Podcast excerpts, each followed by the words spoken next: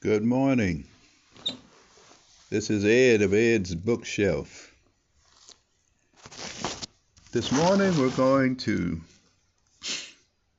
start a new trend. We're going to be reading from one of my books. It's entitled The Roses An Unfailing Love. It's a beautiful story about an older couple whose love for each other is something that most people could emulate today. Today will be part one of this beautiful story. If you want this book, you can get it from moorepublishing.com. Let's begin. The Roses and Unfailing Love. Part 1. They loved each other. They were both in their 80s. She was 84 and her husband was 85. Both had come from the South many years ago. Their families had both left the South to escape hard work, low pay, and the climate. Although the South's weather and the climate is one of the best there is, it was the other climate that for them was both unbearable and filled with horror. Being albinos in the South was akin to being Negro in the perspective of most white Southerners. Miss Rose's family, as did Mr. Rose's, were caught in the brunt of the hatred in the small farming towns in which they lived.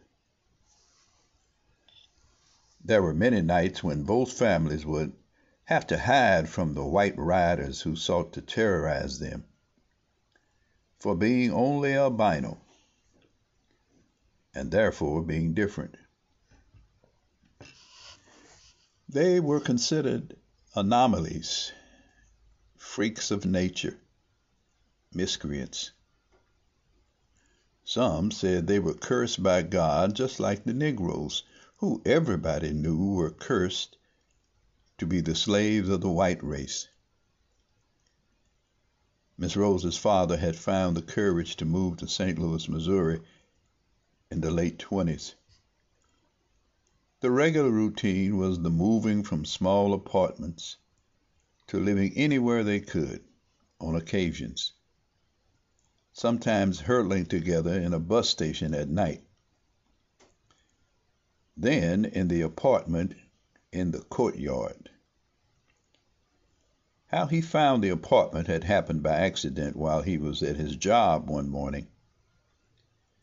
His job was to shine shoes, carry out trash, and any other host of menial tasks that he was asked to perform. The job provided his family of two daughters and a wife with food and shelter. While shining a customer's shoe one day, he overheard a conversation being freely discussed between his customer and another fellow waiting his turn. As if the shoe shiner wasn't there, nor even existed. His customer was telling the other guy that they found one of them albino creatures the night before behind the trash dump where they lived.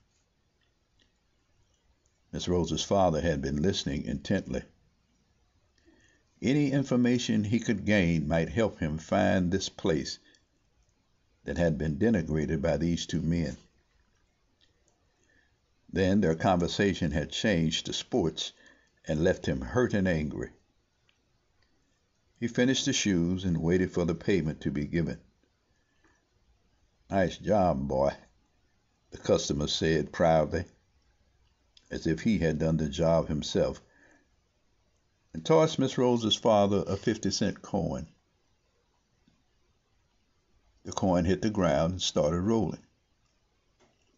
Miss Rose's father darted after it, retrieved the coin from the ground, and whispered, Thank you, sir. That evening he found Stan, a co-worker of his who was about to leave for home. Stan, he asked, do you know if he halted, ashamed of what he was about to ask, but knowing this wasn't about him only now, but his family. Do you know where there is a place for people like me to live at? His voice trailed off slowly. Stan looked at him quietly. Same place like me live, fool. On the wrong side of the tracks. He laughed out loud. Stan paused. Yeah, man. On the 18th Street, near Singleton, on the south side. I heard there's a small apartment complex full of you all. As Stan started to leave, he turned to Miss Rose's father and said, You people catch it too, huh? No one lives in that complex but, well, your people. Some folks call that place the leprosy apartments. Man, I'm sorry. See you tomorrow at work, he said with an irony of passion in his voice. Miss Rose's father finally found his family a secure place to live. Miss Rose also had a sister named Lisa. Lisa was the favorite pastime of Miss Rose. They loved each other dearly as only sisters could, who had so much in common with each other. They would spend hours telling each other stories of what their lives would be like one day. Both would marry, live next door to each other, have the same number of children, and so it went for both of them. They were inseparable. Then tragedy happened one warm Sunday morning. Lisa had gotten a fever. The fever would not leave her body. It continued to rise despite all their efforts to control it. Miss Rose sat at her sister's bedside day and night. I won't go nowhere, Lisa. I won't go nowhere, she told her beloved sister constantly.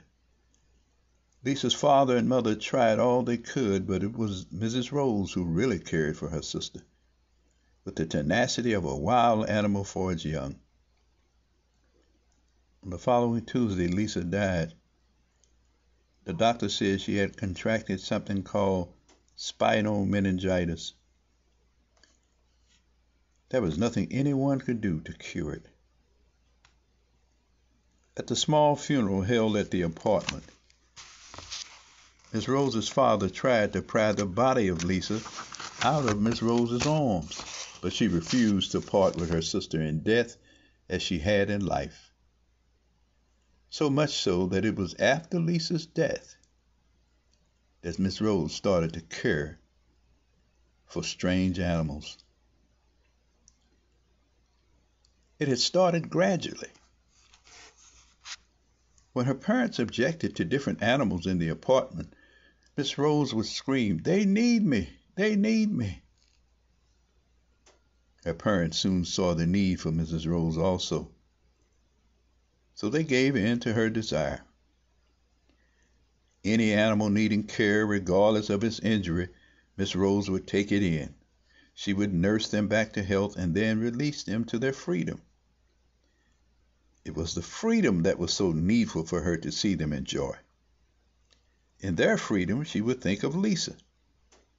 If an animal died, she would take it out in the back of the complex to a designated piece of ground she had discovered.